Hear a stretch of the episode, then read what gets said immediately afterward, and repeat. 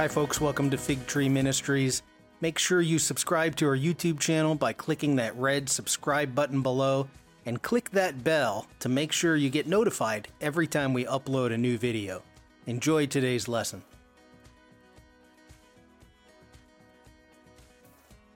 All right, seems like um, Zacchaeus is the story that never ends. So we're going to do one last, call it a P S on Zacchaeus, because there's so many things to cover that I, I had to leave one thing out. But hopefully today it'll it'll help solidify what's going on, or some things that are going on, some things that we can pull out of the Zacchaeus story. So this picture right here, we've talked about it before. If you get up in the morning and you go to the Mount of Olives and look back to the west, so the sun is rising in the east over your shoulder, you get a great golden light over the city of Jerusalem. So that's looking towards the west at Jerusalem. From the Mount of Olives, you look over that really steep Kidron Valley. Many of you have walked either up or down that hill. That Temple Mount right there, the whole area that that building, that mosque today, sits on, was built by Herod the Great. Now, it started being built before Jesus was born, and it continued to be built after Jesus' death, resurrection, and ascension. But I just want to mention, we're going to be talking about the Herod family today, and he was a prolific builder. He that made the country very wealthy, but was a brutal king, and and really hated by by the people. So he's made a lasting mark. He's done some amazing building projects, but ultimately the people weren't real happy with him. So we'll talk a bit about Herod and his family as we uh, wrap up today.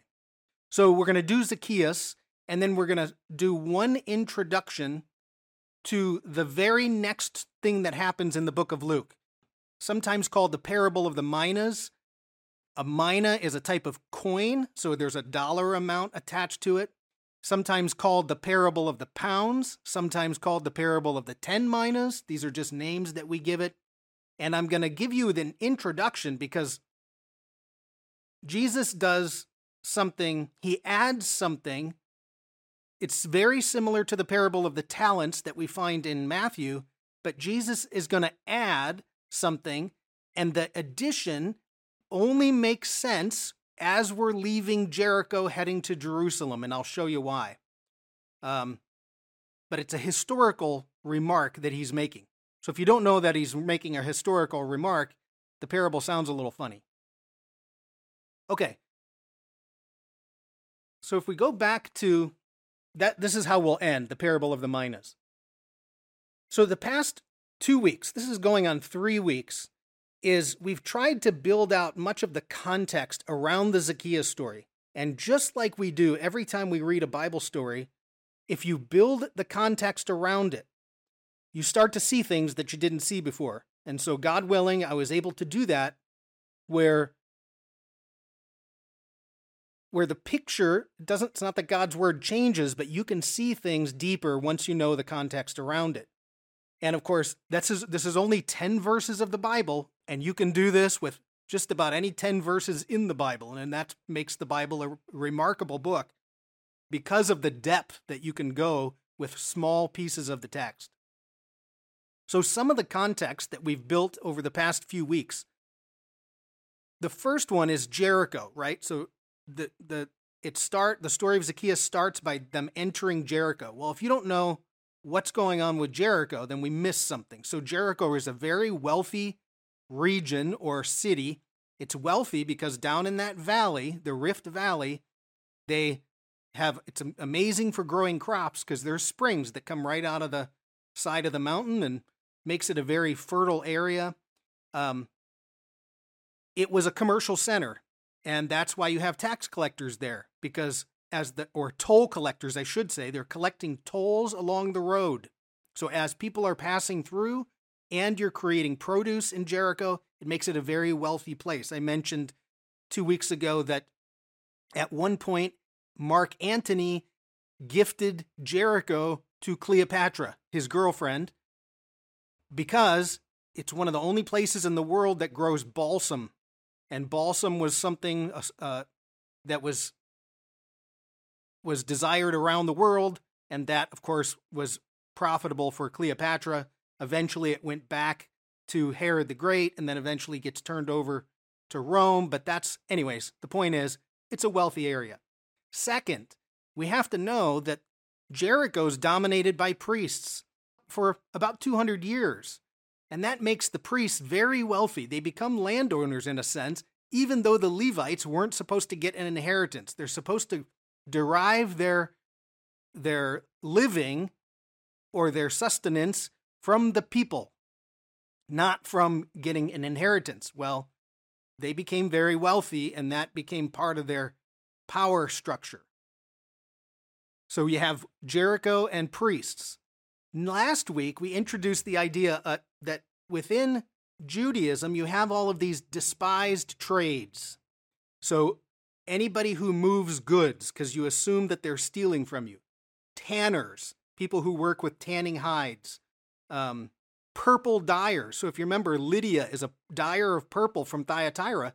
Well, dyers of purple were considered unclean because of the what you had to use, um, the waste products, human waste products, that it was urine actually, that would help the dyeing process. That makes you unclean. Sorry for that description on a Sunday morning, but that's what it was. And then, so you have these despised trades, and what happens is the despised trades, by the religious people, in a sense, create these caste systems where you have people that are kept outside the religious uh, community. And of course, God doesn't want that. God wants you to find a way to bring people into the religious community, into relationship with him, instead of putting up walls and keeping people out. So that was a big problem. And I think this problem even happens today. I mean, you can find places in the world that still have caste systems, and people will end up doing it by default because it's just human beings are too complex. But so despised trades, that was something. Zacchaeus, of course, is in a despised trade, a tax collector, and they assume he's guilty. And then we finish the Zacchaeus context, and we'll we'll add a little bit more to this today, with Jesus gives a warning, a warning to those in power. And it's that very last sentence, we'll review it uh, in a minute, that comes from Ezekiel thirty-four, but it's a warning to the priests. And I think sometimes when we read Zacchaeus, so much of our focus is on Zacchaeus' salvation, we miss the warning that Jesus is still applies today. If you're in leadership, watch out how you're treating people. Now, one of the main ideas, this is uh, when I, I put this on your sheet as a prominent theme that comes out of this, and I mentioned this last week, is they tended to put people into groups. Oh, you're a tanner, you're you're unclean, you can't participate in the religious life. You're a tax collector, well, you're guilty. But God doesn't want you to do that. That's not how God judges people. So you can't judge somebody simply by the group they're in. And that's a big problem, as the religious leaders are marginalizing tax collectors and sinners, pushed out to the margins. And you, the whole story of Jesus is trying to pull those people back into the household of God. So we get this story about a guy named Zacchaeus, and it turns out his name means innocent. So you get a story about Zacchaeus, which names means innocent, and then you have to question, well, was he trying? Was he repenting? Was he was he not stealing? But the priests were still treating him as part of a group, right? And so the focus becomes, Jesus wants us to look at the individual. And of course, we can't see the heart of an individual. We judge people by outside appearances. God doesn't do that. He judges the heart. And we'll hopefully I'll show you a piece from Ezekiel that will help solidify this idea right here, that the problem is how they're judging people. So, okay, what I want to do today then is track this last verse. It's Luke nineteen ten. We're going to look at this last verse, and then we're going to go back to Ezekiel, which is what he's quoting, or at least alluding to, and see what does Eze- what's Ezekiel saying? Because, so again, one of the things we have to always bring to our new t- when we read the New Testament is, as Jesus is talking and doing these things, they have no New Testament. they're immersed in their in their scriptures, the Old Testament. So every single thing he says or does is almost always an allusion to something in the Old Testament. And if we don't get that, we'll miss something about the story. So many scholars will call this Zacchaeus story a pronouncement story. This is number two on your sheet. A pronouncement story means they tell the whole story of Zacchaeus, and the very last sentence, as Jesus is saying something, is making the pronouncement. That's verse ten. And last week we talked about it. It's a prophetic pronouncement. He's, he's aiming it at those in leadership, just as all the prophets did in the Old Testament. So the whole story builds up to this one sentence that tells you the whole, what's going on. So if you have your Bible, you can look in Luke nineteen ten, and then we're going to immediately turn to Ezekiel, but it's this sentence right here. So he says, "For the Son of Man," now I mentioned last week, in the Old Testament, Son of Man shows up one hundred seven times, ninety-three of them from Ezekiel.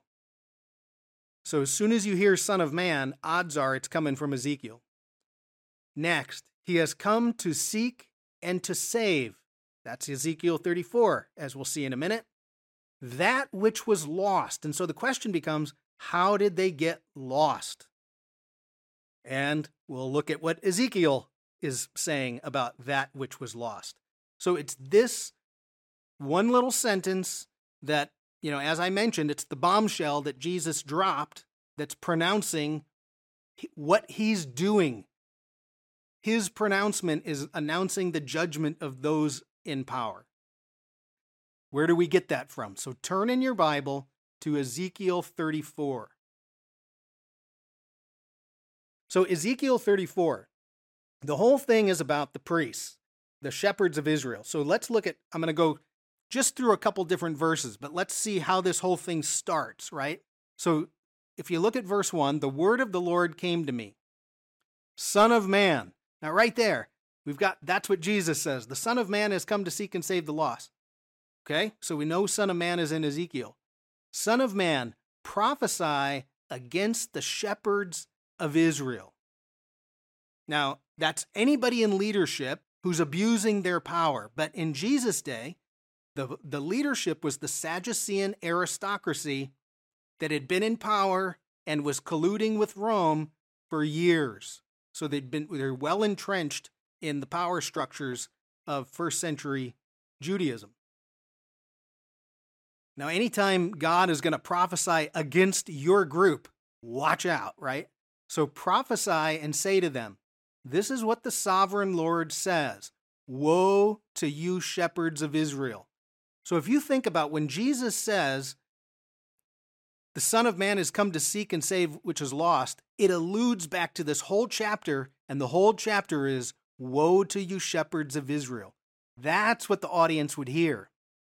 That's a powerful way to, is it brings God's words to mind, and now you know his message, who it's aimed at. So woe to you shepherds of Israel.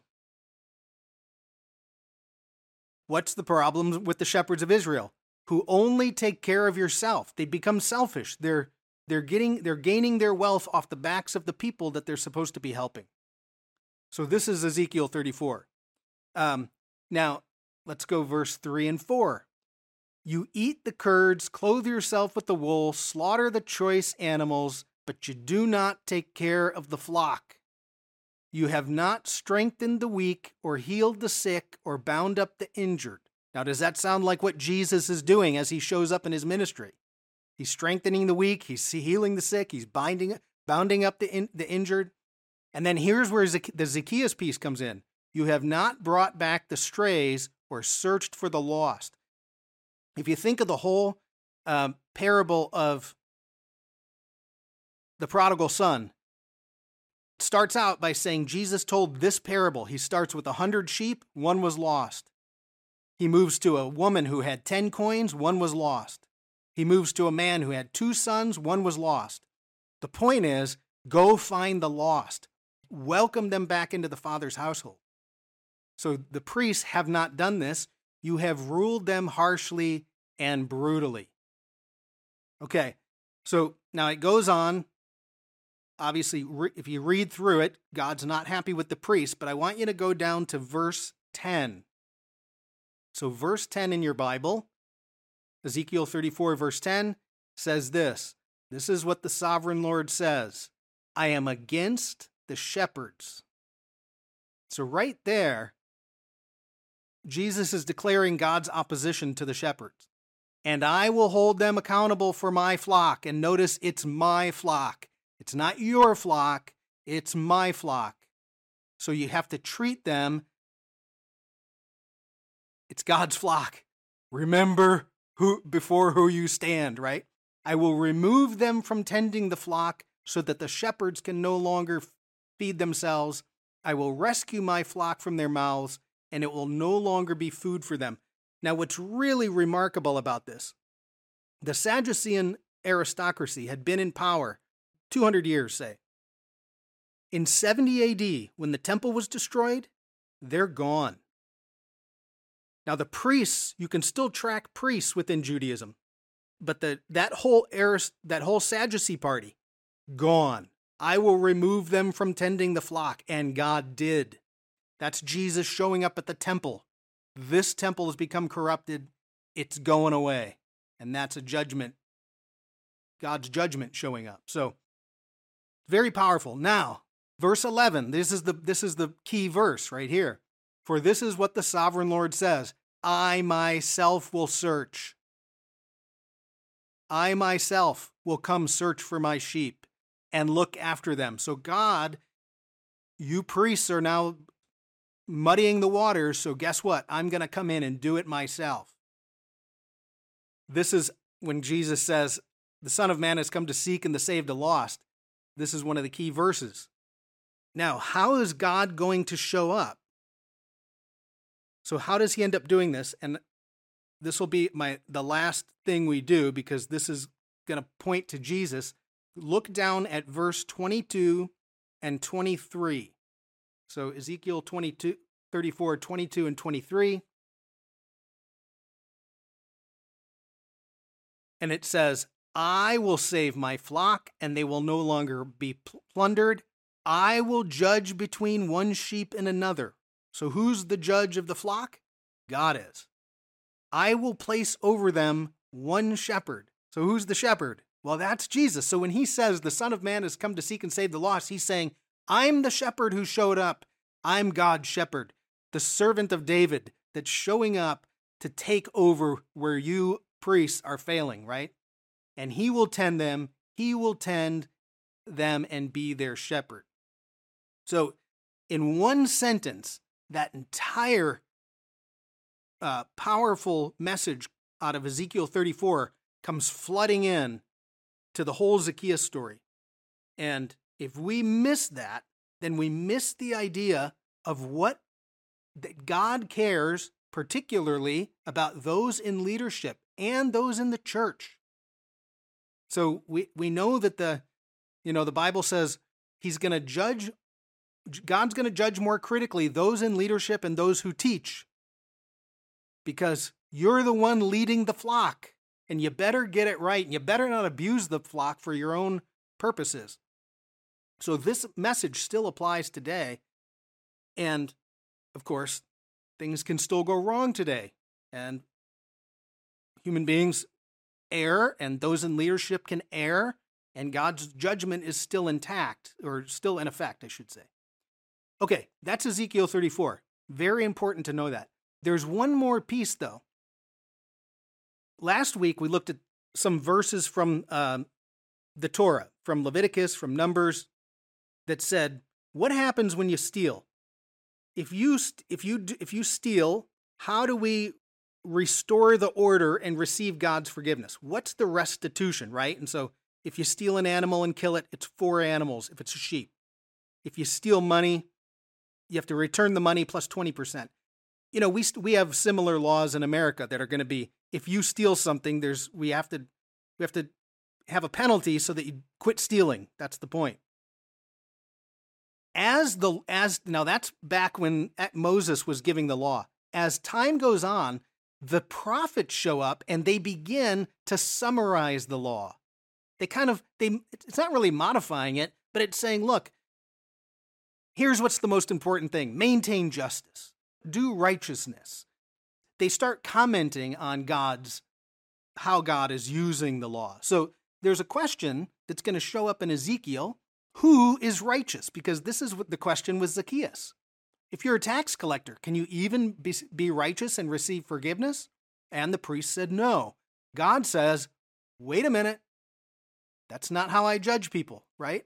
So if we go to Ezekiel, where this idea of righteousness is, well, it's right next to Ezekiel thirty-four. It's in the chapter just prior to it. Ezekiel thirty-three. Right prior to Ezekiel thirty-four, there's a whole section on what how God is going to deal with people individually. So, and it just so happens, these verses, by the way, if you're reading commentary on Zacchaeus, this verse will often get included by the person writing the commentary as a remark on what Zacchaeus is doing. Now, that's just interesting that you have a two verses that could be tied to Zacchaeus right next to each other in Ezekiel. So Ezekiel thirty-three, uh, let me say this. I meant, if you look at, um, look at verse eleven in your Bible. I didn't make a slide for it, but I just want to read verse eleven, because verse eleven tells you what God is, where God's heart is. So it's ver- Ezekiel thirty-three, verse eleven. It says, um, say to them, as surely as I live, declares the sovereign Lord, I take no pleasure in the death of the wicked, but rather that they would turn from their ways and live. Turn, turn from your evil ways. Why will you die, people of Israel? So God wants everybody to repent. He doesn't want anybody to do things that are evil.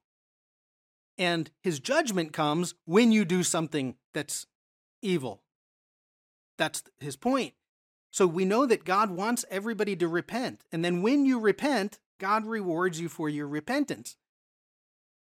And in Ezekiel here, we're, we're dealing with metaphors. We're dealing with the metaphor of death and the meta- metaphor of life. And it's not the ultimate death or life. It's the, if you start If your life is consumed with sin, you will feel like you're dying, and you're spiritually dying. It's a, it weighs you down. It crushes you.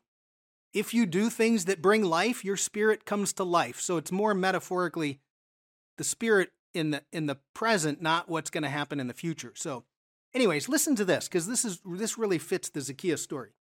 He says, therefore, the Son of Man, say to your people, this is now verse twelve, if someone who is righteous disobeys, so think priests. Hey, you're you're we you've gone through all the procedures to restore and be forgiven. If someone who's righteous disobeys, that person's former righteousness will count for nothing. Now, for instance, if you had gone twenty years righteously leading something, and then in the twenty-first year, you get into all kinds of sin, God doesn't say, well, look, your past twenty years will save you from your current situation. It's like, no, if you begin sinning, the judgment is at hand for the sin of, of that moment. So it's not like God has a container that says, okay, you had all this righteousness in the past, I'll, I'll count that against what you're doing today. Then it says, if someone who is wicked repents, that person's former wickedness will not bring condemnation. Condemnation. That's Zacchaeus. The righteous person who sins will not be allowed to live, even though they were formerly righteous. Verse thirteen. If I tell a righteous person they will surely live, but then they trust in their righteousness and do evil, none of the righteous things that person had done will be remembered, for they will die of the evil they had done. Now, again, death meaning spiritual death in the moment. Verse fourteen, and if I say to a wicked person, you will surely die. Now, just, I want to make sure, that verse, you will surely die, that's the exact quote from, from Adam and Eve. God says, if you eat from the tree of the knowledge of good and evil, you will surely die on this day. And we notice that they eat from the tree and they don't die. They live for like another nine hundred years. So what's the death that God's talking about? It's a spiritual death. It's a spiritual death in the moment. If you went from a perfectly clean spirit to a spirit that's now sinned, it's a form of death. It's not the ultimate death, but it's a form of death. So that "you will surely die," in quotes, comes right from Adam and Eve. So if a, if I say to a wicked person, "You will surely die," but they turn away from their sin and do what is just and right, if they give back what they took in pledge for a loan, and then listen to this sentence, if they return what they have stolen, follow the decrees that give life, and do no evil, that person will surely live, they will not die. Now, does that sound like the Zacchaeus story? So if Zacchaeus had repented and said, I will, I'm no longer participating in that, then God says, great, you will now, your sins from the past will be, will, won't be remembered anymore, and you will receive life. But the priests, of course, are saying, nope, not so fast. Okay, last one, if you look down at uh, thirty-three, verse twenty, you get this sentence, yet you Israelites say, the way of the Lord is not just. Because we think, well, wait a minute, doesn't my righteousness count for something? Right? The way of the Lord is not just, but I will judge each of you according to your own ways. The prophets are helping people clarify how God is going to judge them. And we would say the same thing. If somebody is a, if someone's living a sinful life and they repent and they confess and they turn to God, God forgives their sins. But if the next day they go right back to thieving and whatever else, well, God's going to punish him for that. It's um it's not the it's not saying do you lose your salvation? It's simply the the course of when you're saved, you have to take on the responsibility of your actions. All of us do that. And if you if you decide tomorrow to take up thievery or adultery or something, well, guess what? God's judgment is coming, because that's what happens when you go down a path of sin, is ultimately you'll receive God's judgment. So it, it's just very cool, the fact that these these two verses can be connected to the Zacchaeus story. They're right next to each other in Ezekiel, and they're basically telling us, don't lump people into a group. If the individual repents, God will forgive all their, their sins. If the righteous person, you priests, decide to go down a path of sin and become corrupt, then you will be judged. So don't think that, don't think because Abraham is your father that you're saved. Nope. That's not the way God's justice works. And it's the way they were, they were acting as if God's justice works. Okay. So I just wanted to show you where that goes back. That's the Zacchaeus P S. It goes back into Ezekiel, and it requires us to be familiar with what's going on in the with the the message of Ezekiel and how God is going to judge people. All right, now, now I'm going to totally shift gears. That's Zacchaeus. The story ends at verse ten. Now go to Luke nineteen, verse eleven, because this is going to start the very next portion of Luke. And it's going to be a parable. And what's important is that we need to understand the location of the where this parable is being told, why that's important. So it's the parable of the minas. We're just going to do a brief introduction so that you understand the outline that Luke is putting this parable in. So Luke nineteen, and it's eleven to twenty-seven. And this will all make sense in about ten minutes. You'll say, ah, I wish I would have known that years ago. Zacchaeus, the story's happening in Jericho. So if we go back to a map, there's ancient Jericho down in the Rift Valley. Jerusalem sits up on the mountains, two thousand, three thousand feet above it. You have the Dead Sea to the south. You have the Sea of Galilee to the north. And this Jerusalem, or I'm sorry, Jer- yeah, Jerusalem, Jericho, that for the priests became, it's a, there was a constant flow of priests going back and forth between Jerusalem and Jericho. So that's where the parable of the Good Samaritan makes sense. Okay, as we go closer, you have Jerusalem up in the mountains, Jericho down in that Rift Valley. It's a you. It's about thirteen miles downhill, and you end up uh, just like going from Jer- Julian down to Borrego Springs, the backside of the mountains. You're in a you're in a Rift Valley that's a desert. Now, in that area is an archaeological site. I'm going to put the name up. I'm not going to p- try to pronounce it because it's in Arabic. That name you see on the screen is the name of the archaeological site that they call it today. So I put that on the screen for anybody that would watch the video later. If they Google that, Tolul al-Boo al-Alik, you'll end up with getting all the information about what I'm going to talk about here. So if we go closer to Jericho, there's the name again. That's the that's what they call it today. That's the archaeological site. And it sits, now it's I put it in a light blue s- square. There is a wadi. It's called Wadi Kelt, Q E L T. And Wadi Kelt is the wadi that you walk up to go to, that's the road, the, the Jericho road. That's what you go walk up to Jerusalem. And it goes like this. It follows this canyon right there. So that red line, and it goes right through that blue square. And the reason we have to know that is that Herod the Great, he built a palace complex, and the palace complex straddles the wadi. Because as you're walking to Jerusalem, Herod wants you to know who's in charge. Herod wants you to know that he is great. So he puts his palace right on the road. You're going to walk right through that the palace grounds in order to make your way to Jerusalem. So the setting, Zacchaeus happens in Jericho. The very next place he's going is Jerusalem, and they're going to walk right through an, an old palace complex of Herod the Great. When Herod died, uh, the people hated Herod. They ransacked his palace. His son, Archelaus, who we'll talk about in a minute, rebuilt the palace, and that's this is going to be where this whole parable comes in. Once, as the parable's being told, we have to remember there's an archaeological site right here. All that will make sense in a second. Okay, all of this comes from the ancient historian Josephus. So just a couple words about Josephus.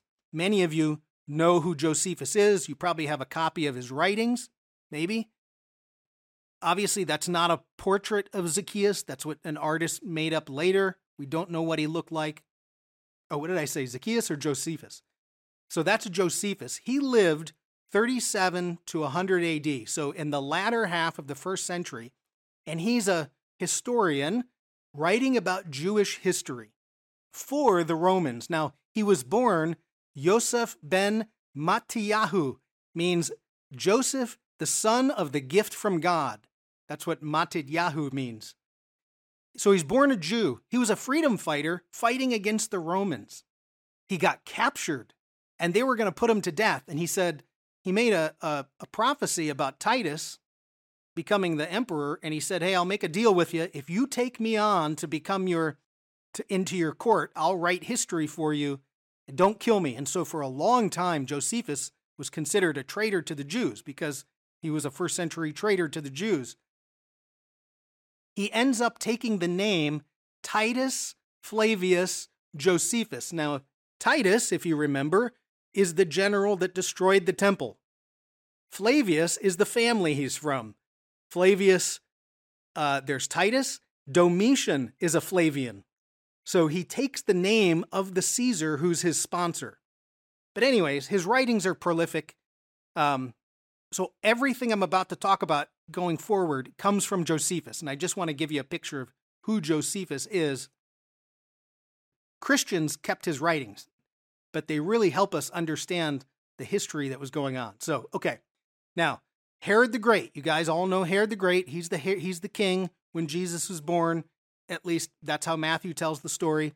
He was king of Judea, given, pronounced king, thirty-four to four B C, He was a client king of Rome, and he was brutal.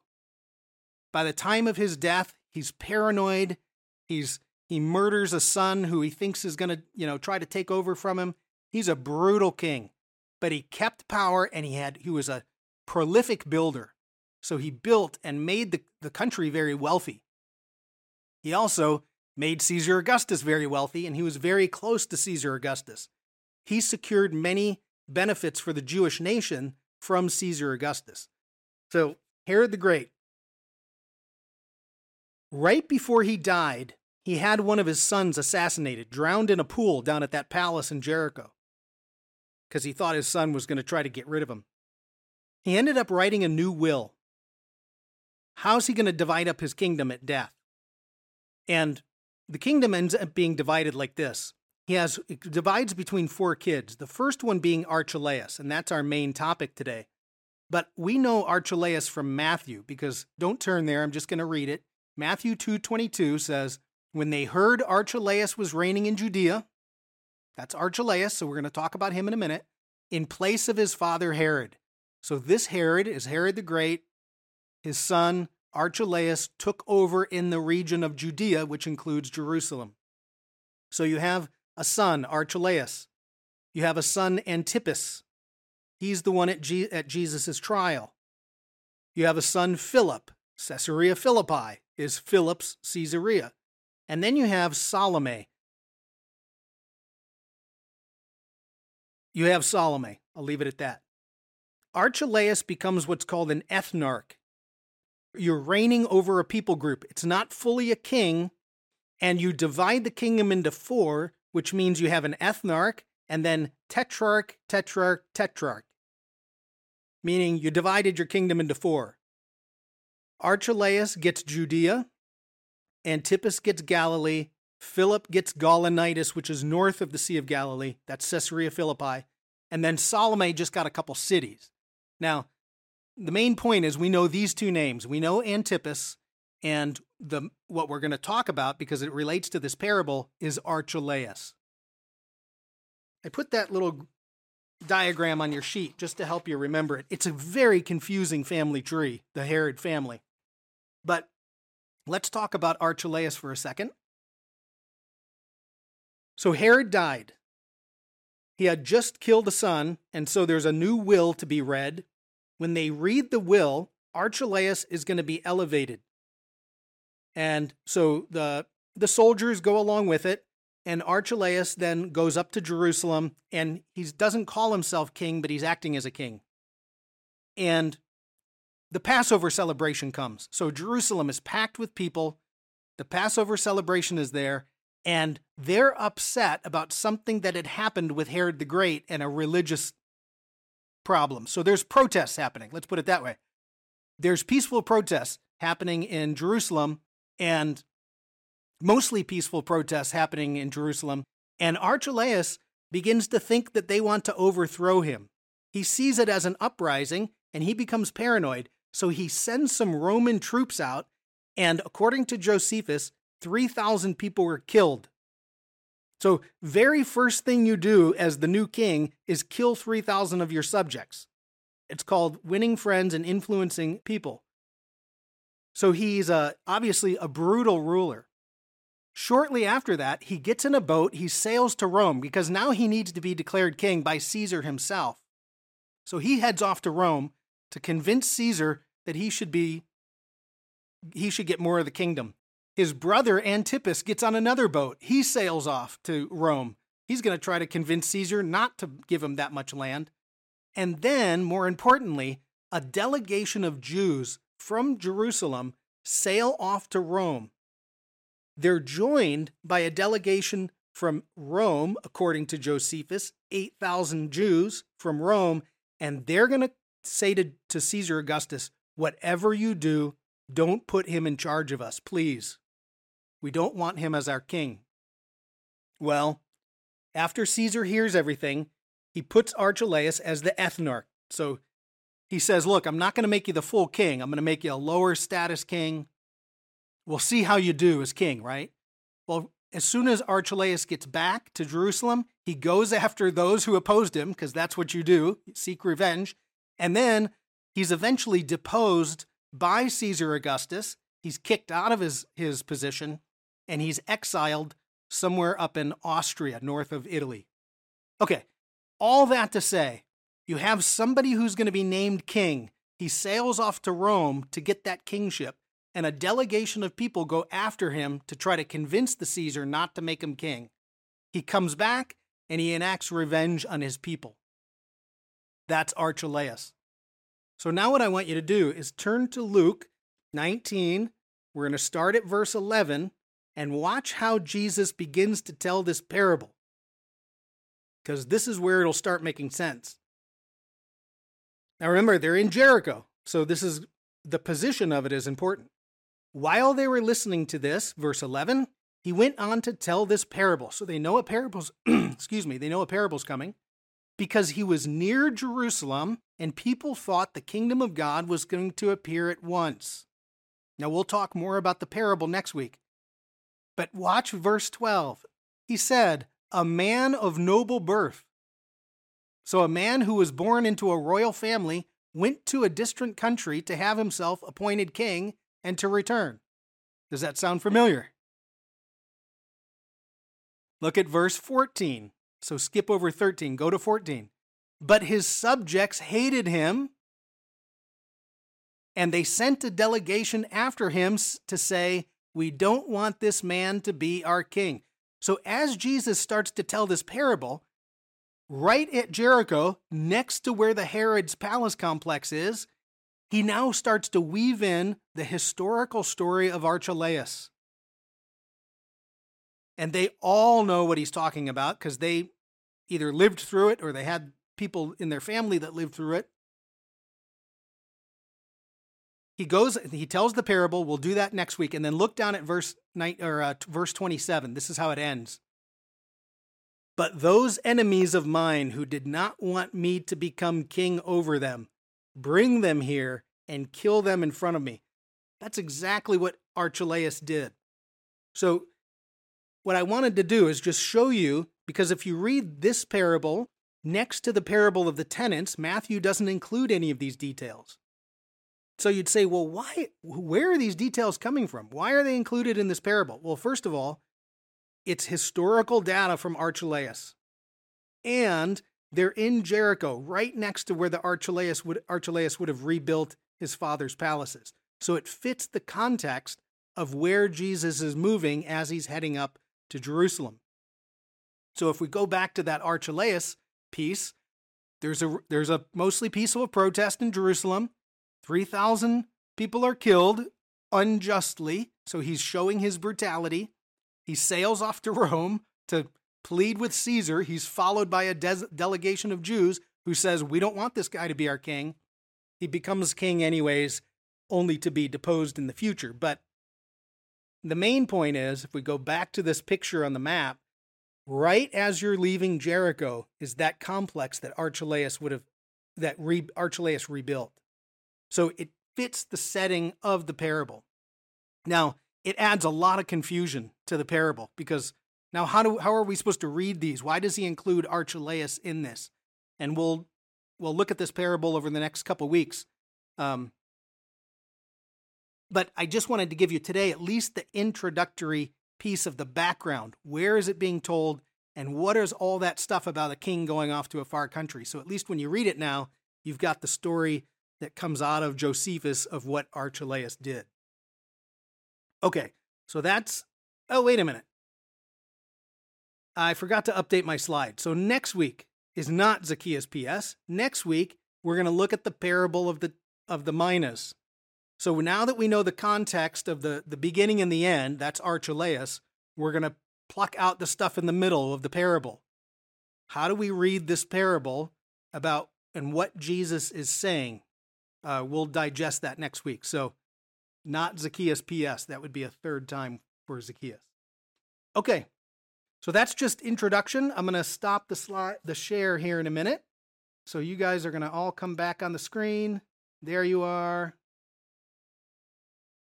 And uh, hopefully that adds a little bit of historical background. It's so cool how um, Jesus weaves that in. Again, we'll look at the parable next week. More details about the parable. But it's very helpful to know A, the history of Archelaus, and B, that Jericho, it fits the location where Jesus is telling that parable. Thanks for joining us under the fig tree for today's lesson. If you like this video, be sure to hit the like button below. And make sure you subscribe to our YouTube channel and hit that bell to be notified every time I upload a new lesson. You can also check out more teachings here at our YouTube channel or at fig tree teaching dot com and enjoy learning about the sweetness of God's Word.